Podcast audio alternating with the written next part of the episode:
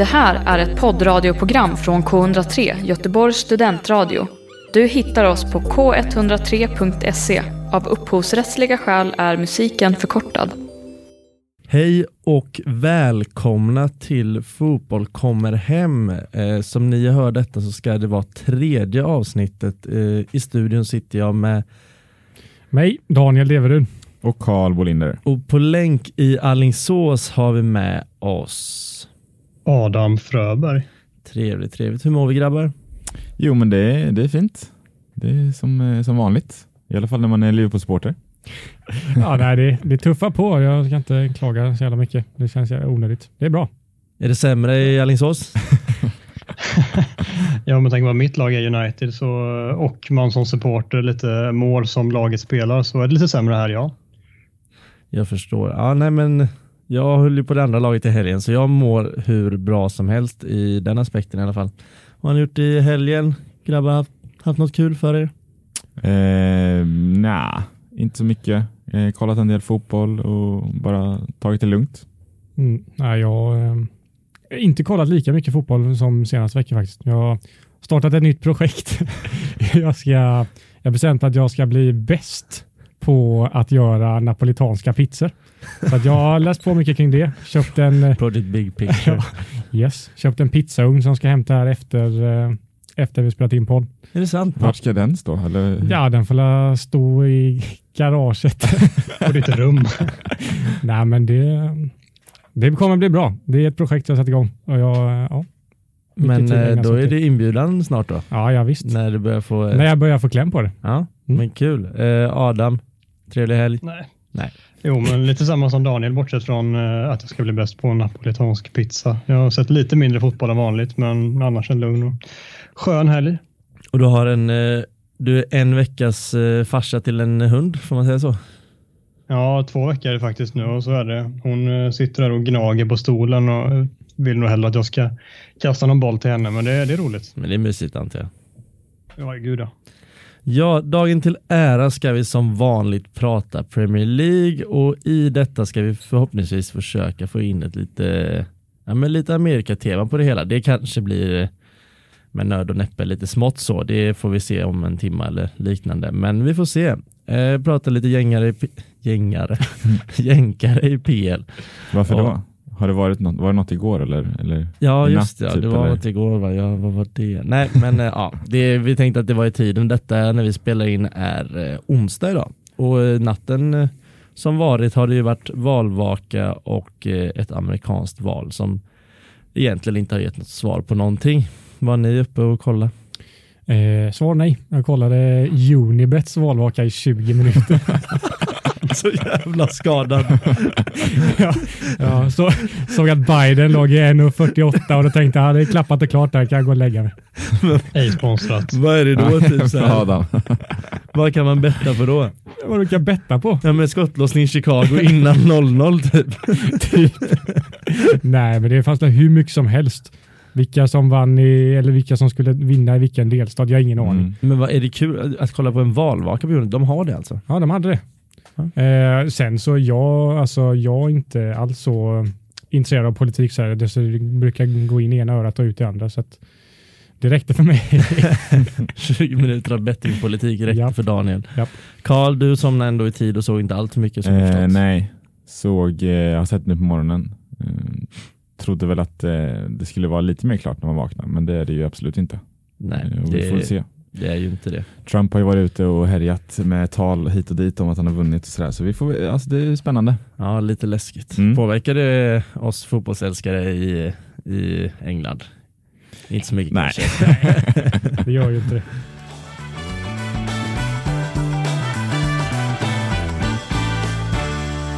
Vad hände i helgen? Chelsea, Liverpool och City vinner alla ganska komfortabelt i lördags. Arsenal tar en seger som för oss Gunners känns som en av de tyngsta på länge. Bale avgör för Spurs och något mycket mindre intressant samma dag är att Fulham slår West Brom. Vart ska vi börja grabbar? Ska vi börja kanske där omgången börjar? Mm. Och då, ja, inte på fredagen för den är lika osexig som vanligt. eh, men eh, på lördagen spelade ju alla Chelsea, Liverpool och City. Eh, och vi behöver inte fördjupa oss så mycket i de matcherna egentligen. Karl, du är ju Liverpool-fan. Såg du matchen? Mm. Eh, det var, en, eh, det var en, bara en sån seger som den ska in liksom. Eh, skönt att Jota kommer in och levererar. Och vi pratade också dagen efter Liverpool slog eh, Atalanta borta med 5-0. Och det verkar ju vara, Jota verkar ju vara the, the real deal liksom. Eh, du har ju, du Harry har ju varit lite hård mot övergångssumman där, 40 miljoner pund. Ja, vi ska gå in på det lite senare hade jag faktiskt tänkt. Men ja, jag lär få krypa till det korset. Eh, Chelsea eh, vann, vad vann de med till slut? 3-0. 3-0 ja, och sen City vann med bara ett mål. Det var, Yes. ett, var det 1-0 eller 2-1? 1-0. 1-0.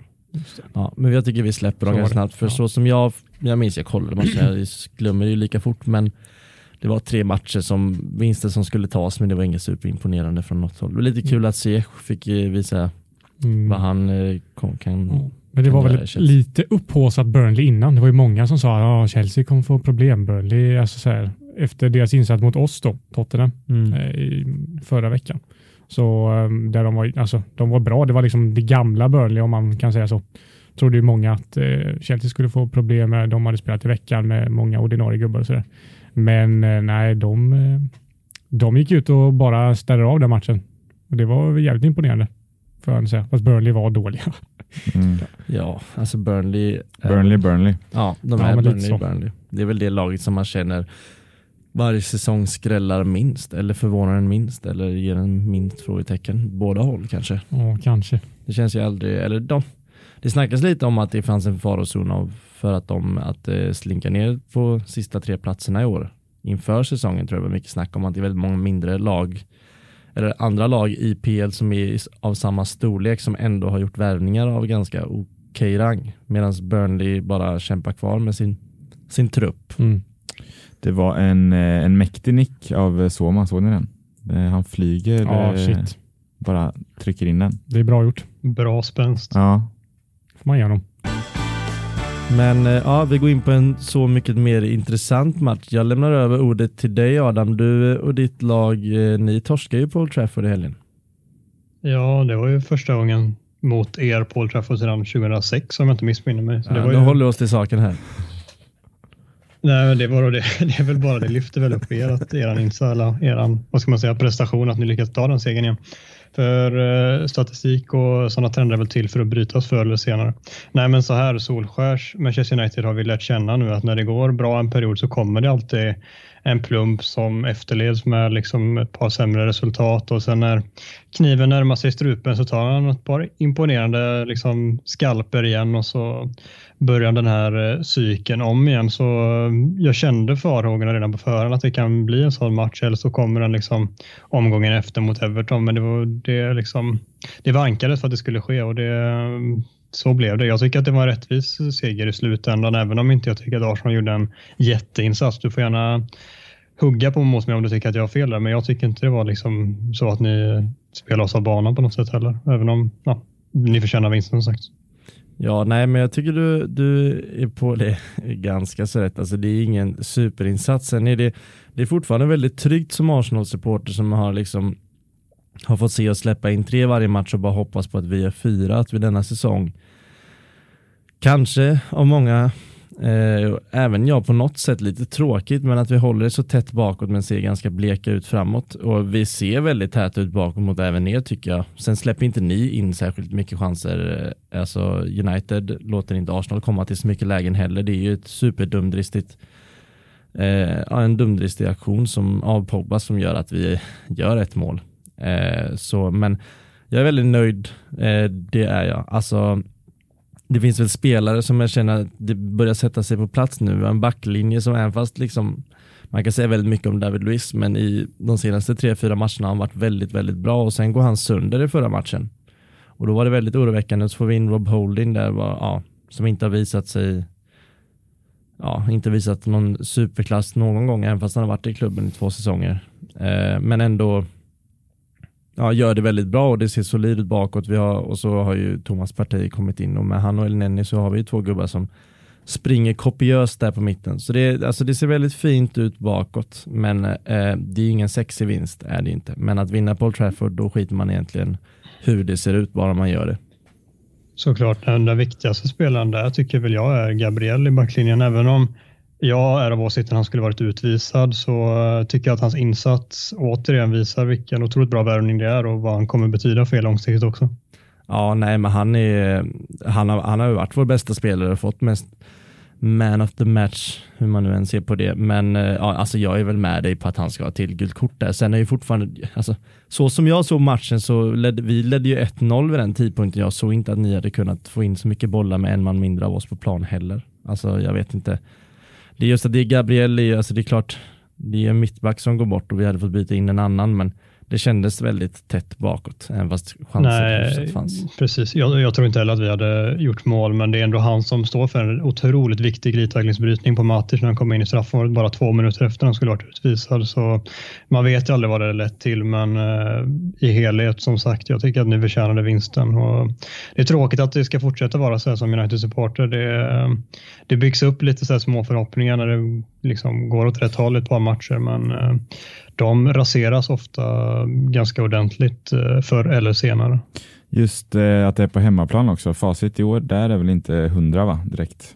Nej, vi har tagit en vad blev, pinne vad blev det på fyra försök. en pinne på fyra försök, det är ganska undermåligt för att säga det milt på i Premier League-spelet. Vi fick ju liksom den här 5-0 mot Leipzig precis innan på hemmaplan, vilket kändes som att nu kanske vi kan vända det, den liksom trenden och börja ta lite poäng på hemmaplan. Men eh, det gjorde vi ju definitivt inte. Då. Ja, nej, det är inte den borg det en gång var, Old Trafford, men ni är heller inte det lag ni en gång var, så det går väl hand i hand. Daniel, eh, mm. jag ger ordet till dig. Mm. Ja, men eh, det var väl väntat att det skulle bli eh, tufft mot Brighton. Brighton är, alltså, det är ett jävligt bra lag tycker jag.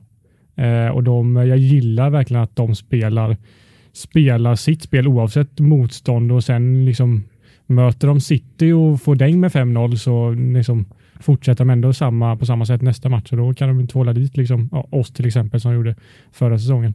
Eh, så det, det jag gillar Brighton eh, och jag visste, jag vet att vi har haft problem med Brighton och det var, fick vi även eh, nu i helgen. Eh, Kane, straff, Eh, många, mycket diskussioner om den straffen. Jag eh, är av åsikten att jag tycker att det är straff. Eh, och det kan man ju tycka bara för att jag är Tottenham-supporter, men jag, jag ser inte varför det inte skulle vara liksom frispark. Alltså så. Nej, alltså jag tycker det är straff. Absolut ja. straff. Men sätt in, sätts inte den debatten också i kontext till Salah-straffen och att eh, Salah får sån otrolig kritik eh, för det han gör medan Kane, det är inte på samma nivå. Liksom. Mm. Engelsman, egyptier, ja, ja, det är en eh, kanske. stor jäkla Twitter-diskussion som inte går att ta här kanske. Mm. Men om man ska eh, problematisera det lite så jag håller med om att det är straff, men man ser väldigt tydligt hur Kane liksom tittar på honom och backar in och sen lägger sig så fort han får känning i ryggen. Jag tycker fortfarande det är straff som sagt för det, det är så pass kraft i det liksom, men det det syns att det är någonting han eh, gör medvetet och han har gjort det tidigare har vi sett exempel på också. Ja, oh ja. Men, eh, och det, alltså, jag tänker inte sitta och säga att Kane är världens smartaste fotbollsspelare, att han gör det där är så jävla bra. Men det är klart att han gör det med mening, men det är fortfarande liksom, som du säger, det är en tuff tackling och han får och han vet att han får den och det blir straff. Det är liksom inga konstigheter där. Eh, vad som däremot var konstigheter var ju Brightons 1-1 mål tycker jag. Det, jag tycker alltså det är helt otroligt Ja, att, den, är, den, är, den är rolig. Ja, men alltså, jag förstår, alltså så här, okej okay att domaren missade det första och bara alltså, alltså lämnade så. Eh, det kan man missa, det är den mänskliga faktorn och det är, jag köper det. Men han sen får gå ut och titta på det på två skärmar. Det är omänskligt då. Ja, men alltså på två skärmar, alltså han är, det är liksom så här, jag vet inte vad det, det kan vara 30 centimeter från, från hans ögon och två skärmar med två olika vinklar på situationen och han väljer att fria det och att det ja, leder till 1-1 Brighton. Det är helt otroligt. Men också, alltså, han, han ser ju hela grejen i första läget ser det ja, ut som oh också. Han är ju nära situationen. Ja, man ser det på skärmen när han kollar på VAR sen, att han, han, ser, han ser sig själv lika ja, mycket på den skärmen Absolut. som man ser situationen. Absolut. Eh, så det är också dåligt, men det är när han får se det igen. Jag, jag men man blir lika förvånad varje gång. Hur kan varje person som kollar på tv tycka en sak och domaren tycka annorlunda? Det är, alltså, jag fattar inte det. det, det, ja, det men kanske kompensation för de borde haft en straff innan. Eh, Matt Doherty River ner eh, Mm. Trossard, vad fan det är. Daniel, ska vi inte berätta för lyssnarna som kanske inte har sett situationen vad, vad som faktiskt hände? Nej, nej, tycker jag inte.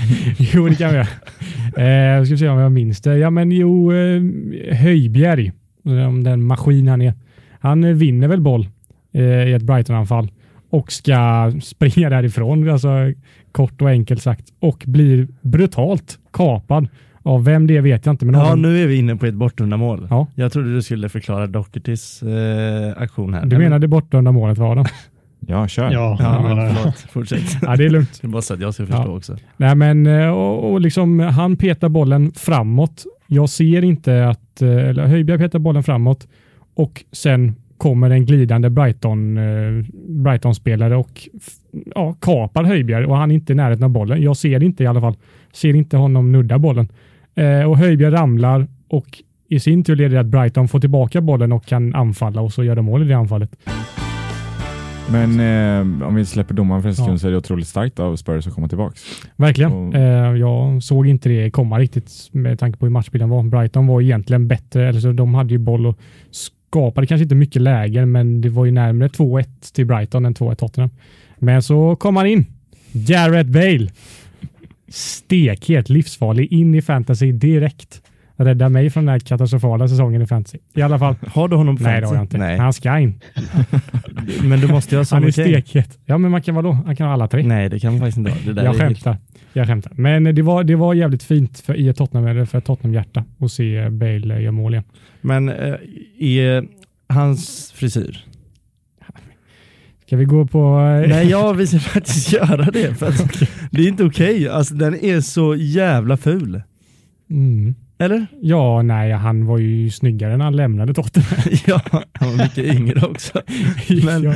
men ja, nej, jag tycker den är så horribelt ful. Det är som manband med superrakade sidor. Typ så tofsen börjar uppe i tinningen. eller Mm. Någonting. Ja, Det hade varit okej om man inte hade rakat sidorna så. Alltså bara en vanlig man kan vara okej.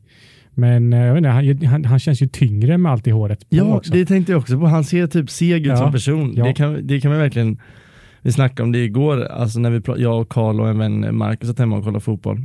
Och att man gör ett eye-test på folk, att man bara ser när man ser dem hur bra de ser ut att vara. Och Bales, alltså nu tänkte jag på hur man ser ut i spelet, men om man bara kollar, om man bara, nu ringer min telefon här. Sådär. Om man bara kollar, kollar på Bale hur han ser ut jämfört med hur han såg ut för, eh, vad kan det vara, åtta år sedan han var i Tottenham. Mm. Han såg ju mycket bättre ut utseendemässigt Ja. Han var ju också kanske åtta år yngre. Och då menar jag, men då menar jag också att han såg ut att vara bättre på fotboll Ja. utseendemässigt, inte att han var snyggare bara. Nej, så är det. Men jag hoppas att han är, han är som ett vin. Han är som Zlatan. Han bara blir bättre och bättre med åren. Så är det. Det Nej, finns men, väldigt mycket som säger emot det. Eller? lite grann. Jag, han, har inte, han är inte färdig. Men kul att han fick göra mål. Ja, det var fint att se faktiskt. Jag och Karl diskuterade Son igår, för jag tycker ju Son, när man ser på honom att han, jag tycker han är så orimligt bra och en av de bättre i PL och Karl har inte riktigt samma. Så jag tycker han Vi, är väldigt vi, bra. vi, men... vi ställde det i kontext till Liverpools fronttrio gjorde vi. Jag har Mm. aldrig sagt att sån är dålig. Nej, nej, det var inte det jag sa Eh, heller. Eh, Men jag sa bara att jag inte tyckte Eh. lika mycket gott om honom som jag gör. Vad ser du på Son? Alltså i en kontext med kanske de bästa i hela Premier League. Åh, jag vet inte. Det är, ehm, han är väl, eh, jag tycker han är lite för mycket alltså, periodare fortfarande. Att han inte levererar alltså, över en längre tid så. Utan att han har sådana här målstim som han har haft- nu i början på säsongen. Och sen så kommer det kanske två månader där han inte, ja, han är med på plan, han springer, man får inte ut någonting helt plötsligt. Och jag tycker han behöver eh, visa sig lite mer stabil så. Eh, för att jag ska klassa honom som liksom, ja, bland uppe bland Salah och De Bruyne, de här gubbarna. Men eh, såklart, han är ju hur bra som helst. Så är det. Mm, Ja, verkligen. om vi ser till hans position, det är, alltså för mig är det bara Mané som är bättre i ligan. Exakt. Det var exakt det vi diskuterade igår. Eh, om vi håller Mané, eller vem vi håller högst av Mané och Son. Och det är klart att Mané Ja, okej. är eh, bättre där. Eh, men det hade ju varit, alltså det är ju den våta drömmen för Liverpool-supporter att få in Son i Tänk vad Klopp ku- skulle kunna göra med den gubben liksom. Ja, så är. Mm. Ja, nej, men det håller jag med om. Man är, sätter ju högre än sånt. Så är. Jo men det är jag, bara för att någonstans rent få mitt namn här så var det inte så att jag sa emot det heller utan jag menar att jag håller dem på en snarlik nivå kanske man är en bit över. Jag tycker Mm. de. Men det, du har väl lite rätt i det att man är, har över tid bevisat mer och Mm. under längre perioder. Jo. Men högsta nivån på sån är eh, bland de högsta. Det tycker Ja, jag den är absolut. otrolig. Ja, vi sa i början av avsnittet att vi skulle försöka få in lite USA i det här avsnittet och eh, vi ska göra det så gott vi går. Vi kan väl, jag tycker det är ganska kul att gå in på vilka spelare vi har haft och eh, om det är någon som har utmärkt sig från någon annan. Är det någon som direkt har en gubbe den vill nämna positiv eller i negativ benämning? Ja, nej, men eh, när, jag, när vi sa att vi skulle snacka lite Amerika podden så började jag tänka direkt och vi har ju haft eh, ett par goa, goa gubbar i Tottenham. Brad Friedel, den gamle målvakten. Gamle i dubbel bemärkelse. Han har alltid sett, han har alltid sett över 40 år ut liksom. vi snackade om detta igår då, att vi skulle göra, göra en, lite Amerika utav det och då kollar vi på lite ja, Friedel-klipp. Typ. Ja, otrolig målvakt. han ser så jävla gammal ut. Han, han var kom, gammal också. Ja, han kom ju till klubben också, då var han Karl huvudet. Alltså, ja, i... ja, men sen övrigt så har vi haft eh, Clint Dempsey, plockar vi från Fulham. Eh, otrolig spelare. Otrolig i Fulham va? Ha? Otrolig i Fulham. Otrolig i Tottenham också. Ah, okay. Avgjort på Old Trafford minns jag. Eller hur Adam? Vem sa du? Clint Dempsey. Ja, förlåt, jag satt och googlade på Brad Goosarna samtidigt. ja, men absolut, okay. ja. Mindre säkert. ja, man säger. Nej, men sen så har vi faktiskt den här sommaren plockar vi in eh, en damspelare, Alex Morgan, i Tottenhams damlag. Och eh, det har ju eh, Eh, det är där jag vill såga lite för att det var match nu för någon, några veckor sedan kanske. Eh, Tottenham mot United va? Adam? Mm. Ja. Stämmer. Eh, och det var Robert Pärlskog som eh, kommenterade den matchen. Och Alex Morgan var inte spelklar och var skadad och sådär. Eh, och jag, jag, som fotbolls, liksom, alltså, jag har inte så bra koll på damfotboll, men som ändå fotbolls, liksom, tycker om fotboll, lite koll, så vet man kanske att Alex Morgan är liksom anfallare och gör mycket mål och sådär och en av de bättre i världen typ. Eh, och Pärlskog sitter och säger att, att hon är målvakt. under, ja, i 90 minuter. en gång alltså. Det är tre, fyra gånger. 90, under 90 minuter, flera gånger. Så refererar han till henne som målvakt. Och liksom, då zoomar in på Tottenhams målvakt och bara, ja, hon har fått konkurrens nu i Alex Morgan. Ja, det, alltså, det, det, jag tycker det är helt otroligt dåligt. Och, det är klart det är det. hade det varit en gång så säger okej, okay, alltså en groda får man ju sig, men det är under hela matchen. Alltså. Men hur har inte detta blivit större? Jag har missat helt det här. Men det har, det blivit, har blivit ganska. Ja, okay, ja. Det var lite, för jag satt ju inte och kollade på den matchen så. Eh, men jag såg det på Twitter. Eh, sen kanske det var lite i mer i mina Twitterflöden som att det gäller Tottenham. Liksom så. Eh, men Adam, du såg det ju också. Och jag tycker det är ja, helt otroligt. exakt. Och en på ja, Must, där jag är delaktig i den svenska supportklubben för United, så eh, en av våra chefredaktörer där kollar väldigt mycket på damlaget och han twittrade ut detta liksom varje gång han kallar henne för målvakt. Twittrade han ut och det var tre, fyra gånger under matchen och sen så taggar Robert Pärlskog och Pärlskog själv menar på att det bara var liksom med sånt som händer. Och för mig är det ändå någonting som visar hur oseriöst väldigt många tar damfotbollen, vilket är jättetråkigt när den ändå växer som den gör och det storsatsas och eh, den får mer utrymme, vilket är förtjänt. Men då kommer det en kommentator som i det här fallet nästan känns som att han får, eh, ja men han blir till i den här matchen och känner att han inte är astaggad på det och eh, lägger inte så mycket krut på research innan liksom och sitter han och kallar en av världens absolut bästa och största stjärnor för målvakt när hon är anfallare och allt det där. Liksom. Det, det, det känns lite halv...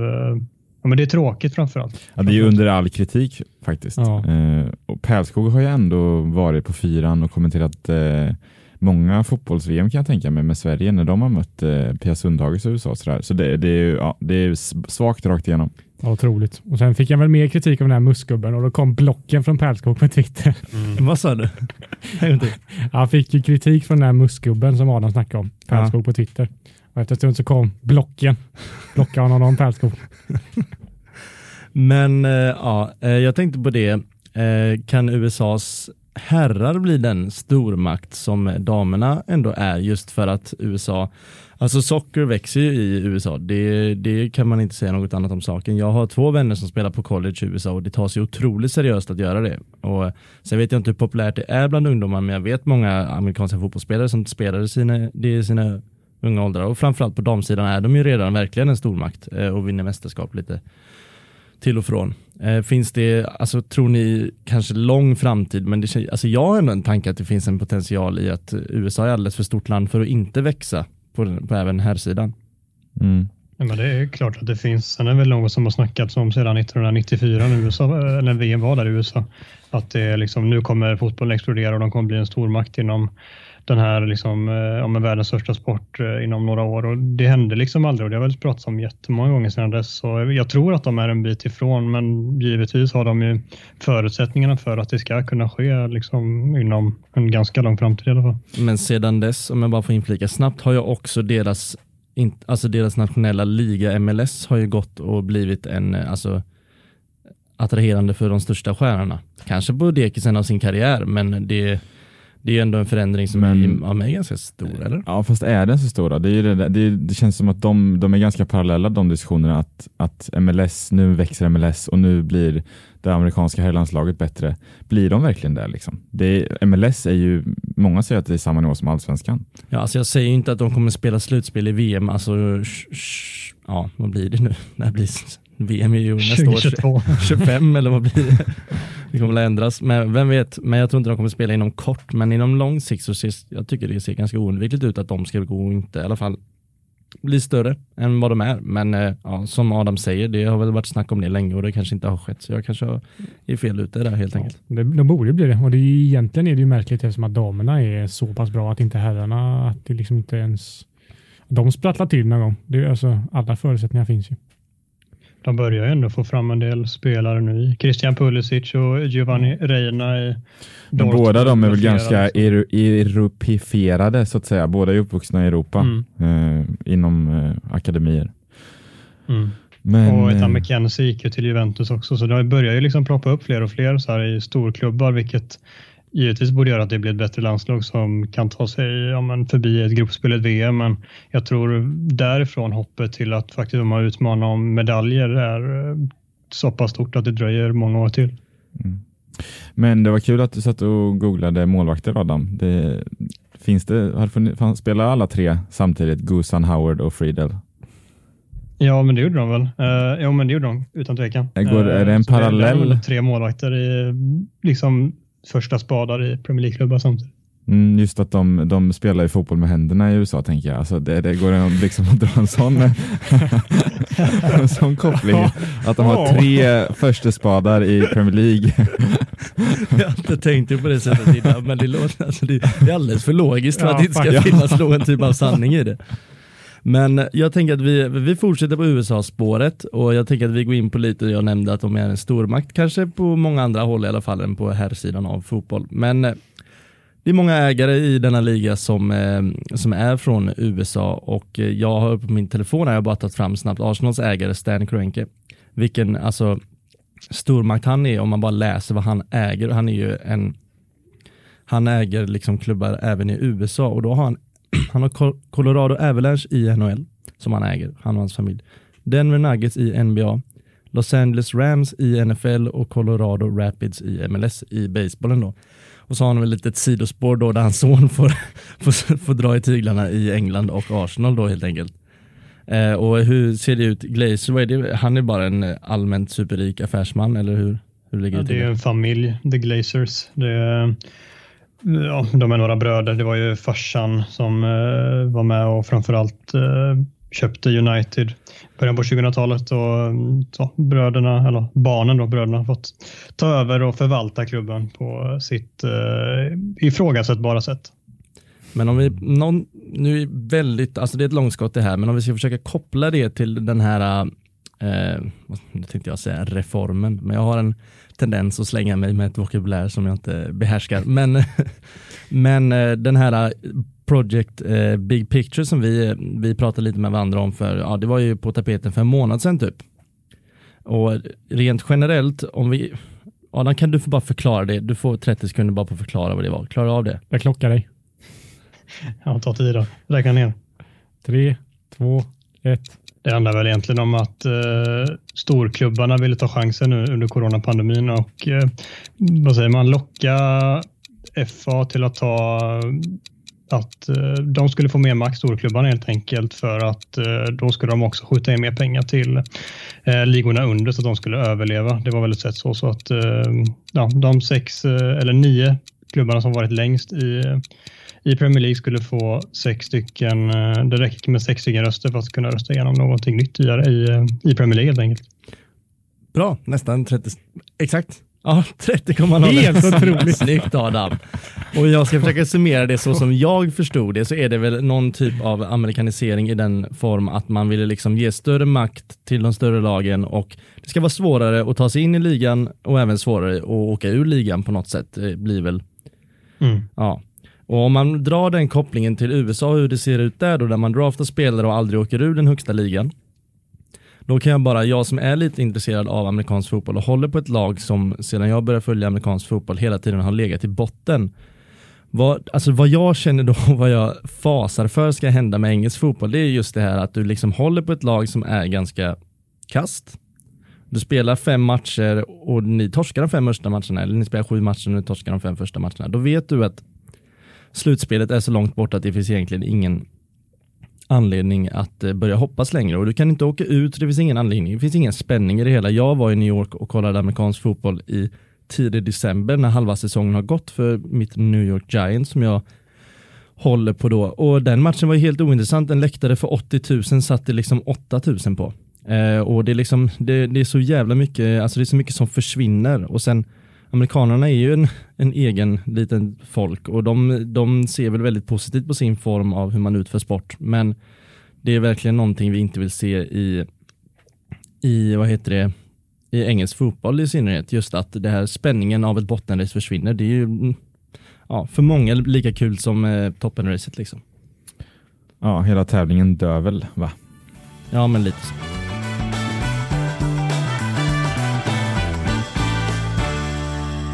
Vad som händer utanför plan stannar inte utanför plan.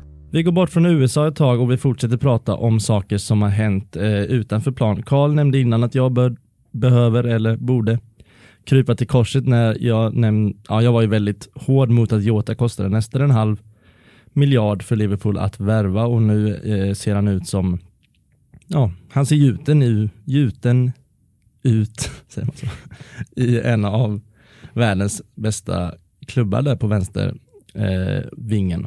Eh, vad, vad säger du om Jota, Kalle?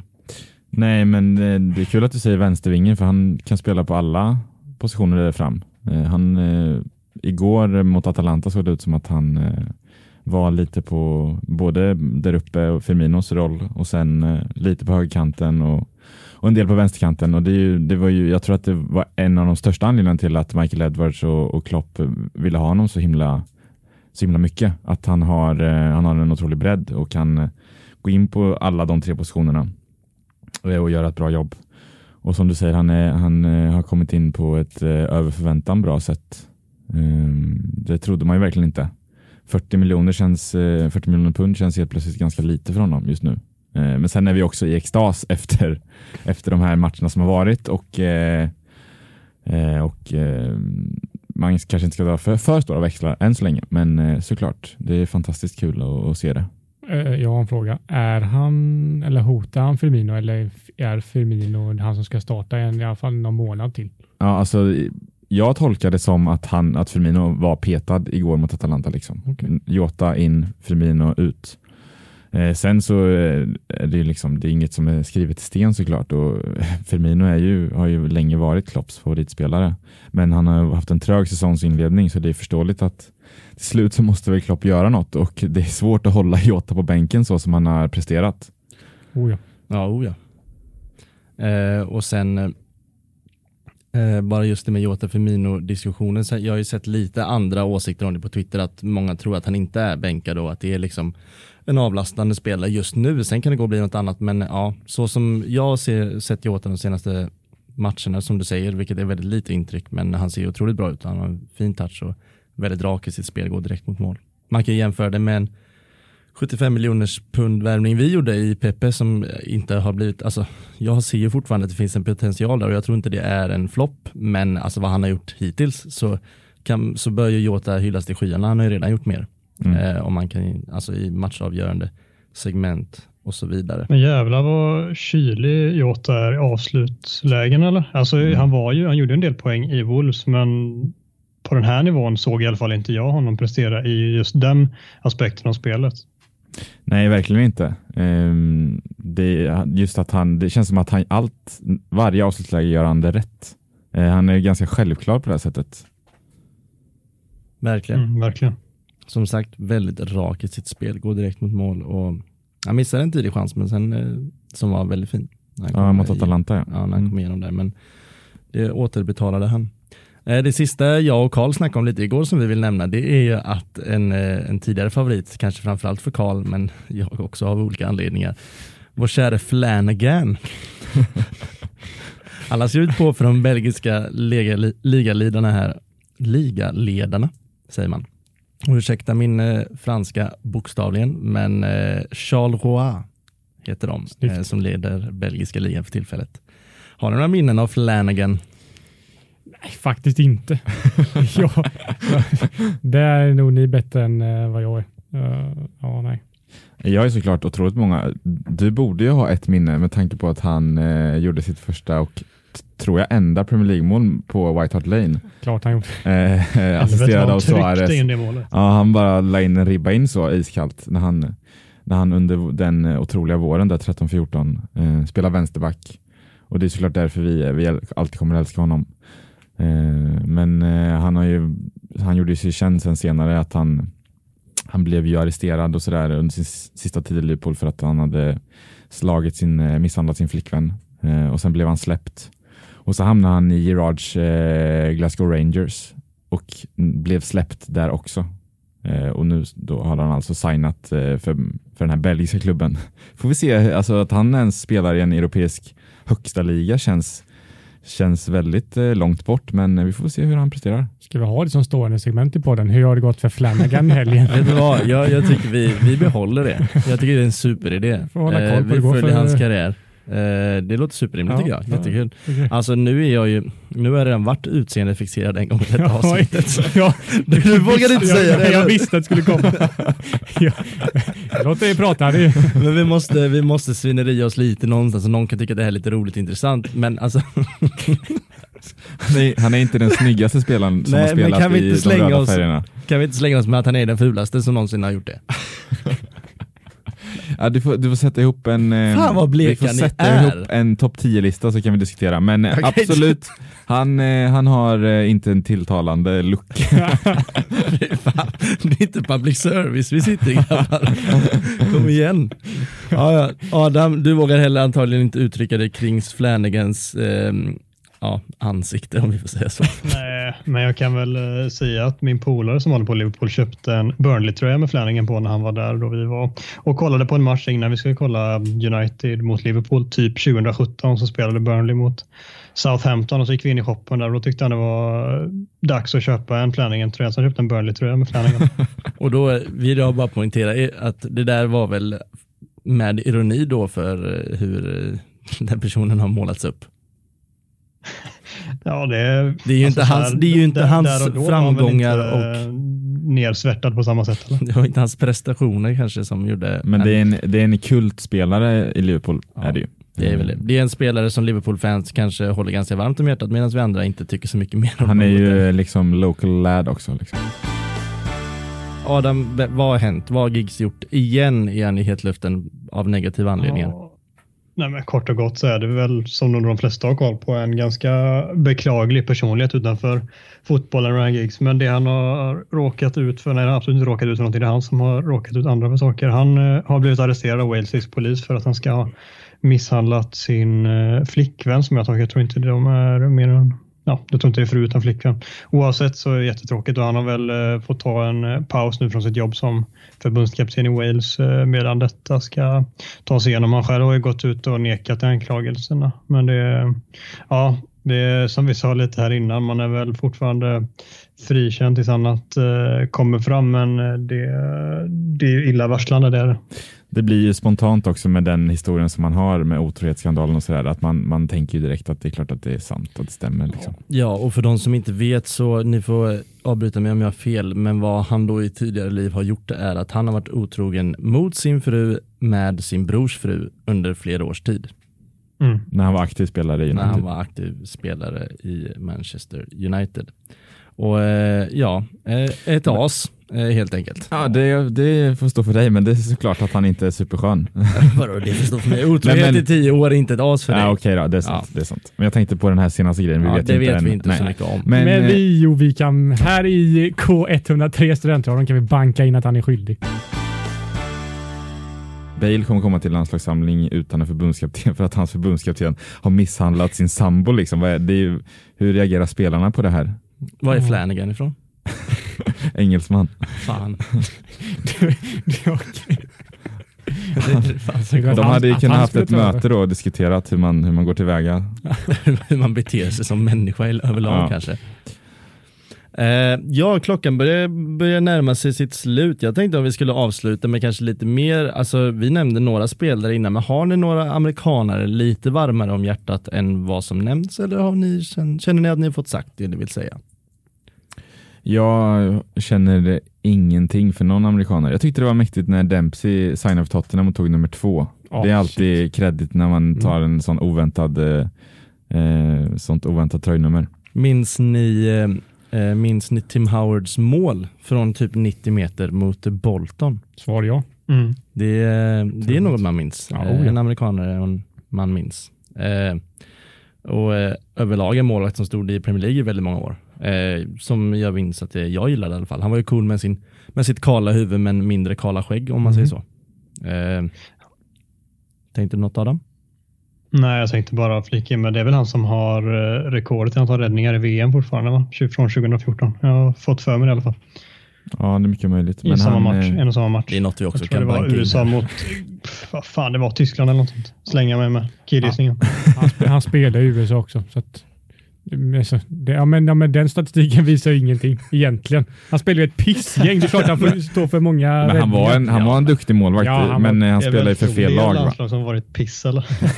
Jo, men då har ju målvakten varit piss också. Jag vill bara säga att alltså, det är klart att en bra målvakt i ett dåligt lag kommer göra många Du räddningar. menar att Alisson aldrig kommer att slå den statistiken även fast han är en mycket bättre målvakt? Exakt så. Men det finns fortfarande väldigt mycket sämre landslag man kan stå i.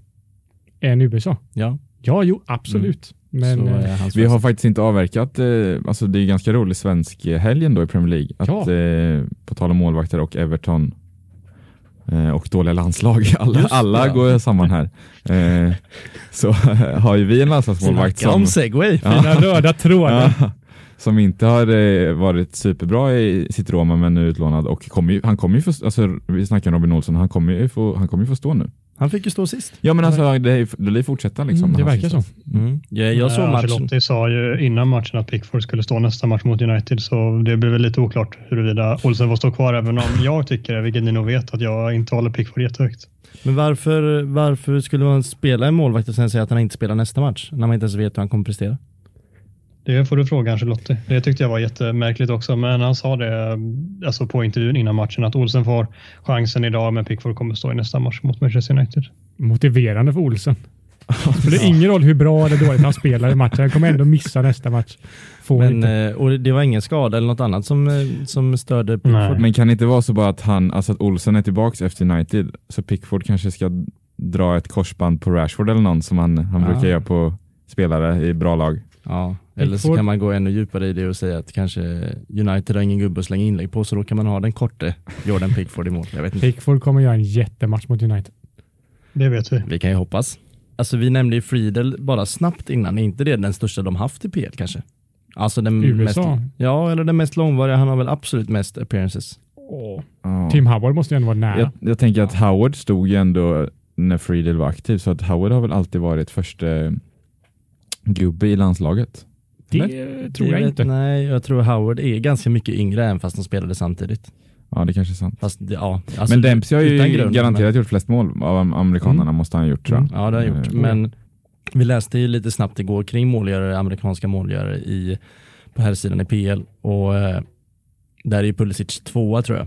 Så det kan inte vara supermånga mål av Clint Dempsey. Det kan det vara eh, kanske ändå, men att Pulis ligger tvåa säger Men han, eh, alltså Renja i, eh, i eh, Dortmund, hans farsa är ju med på den listan också. Han gjorde väl ett antal mål i City. Ja, Det har du nog väl rätt i.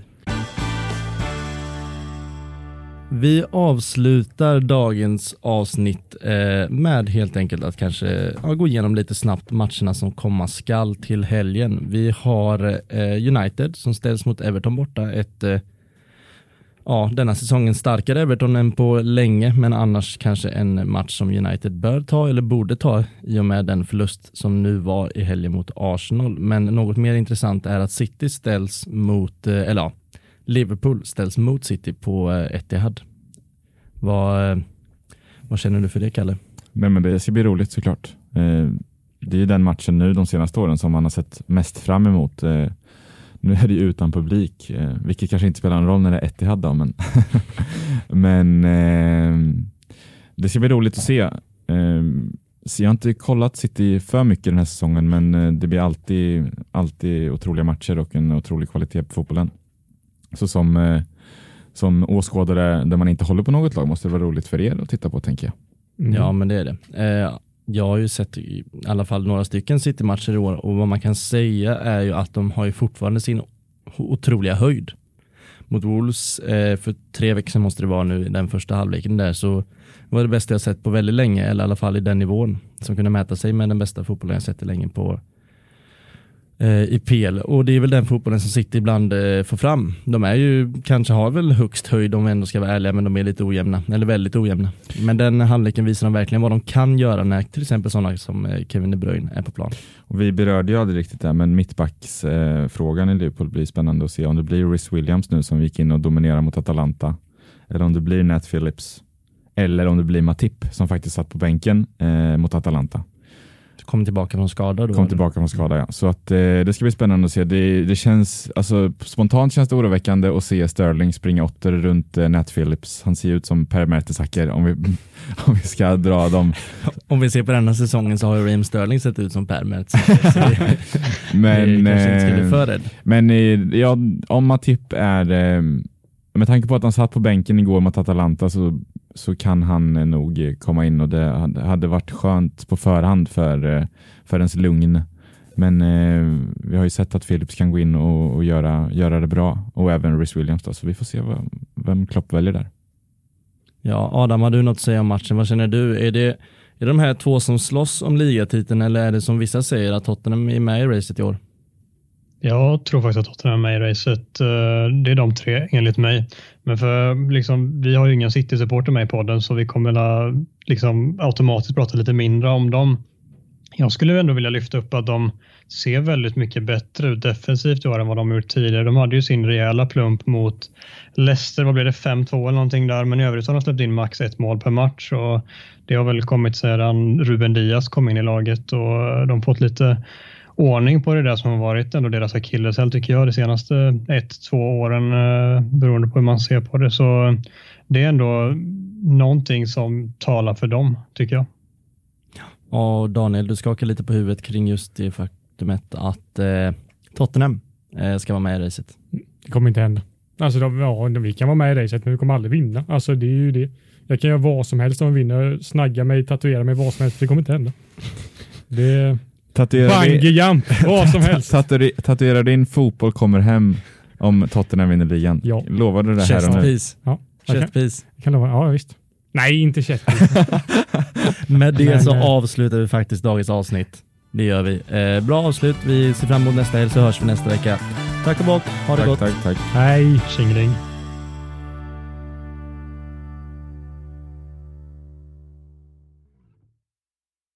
Du har hört en poddradioversion av ett program från K103. Alla våra program hittar du på k103.se. Följ oss gärna på Facebook eller på Instagram. Vi hörs!